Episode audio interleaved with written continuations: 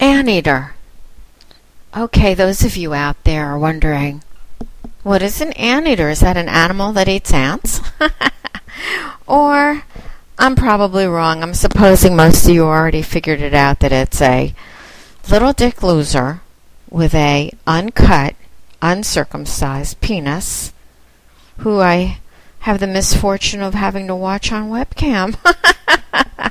He's got a little tiny cock, and the only way I'll look at it is by draining his wallet. And that is what our relationship is all about. Me using him.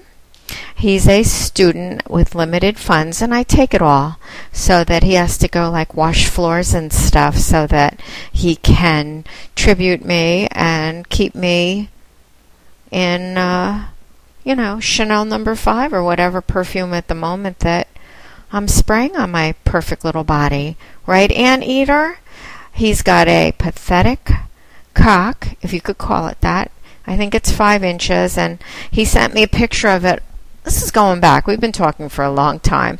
And he sent me a picture of it, and it does, in fact, look like an anteater. And actually, anteater, why don't you take like a magic marker and draw little eyes on it, on the head. and he likes to stroke for me, and the only way he can really come hard is when I drain his wallet, which I do very easily and successfully.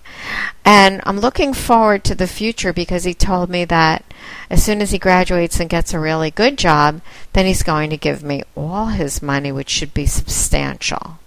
So, Anteater, plans for the future. I like to plan in advance. So I'm thinking Dolce and Gabbana clothing, Manolo Blahnik shoes, uh, more manicures, more pedicures.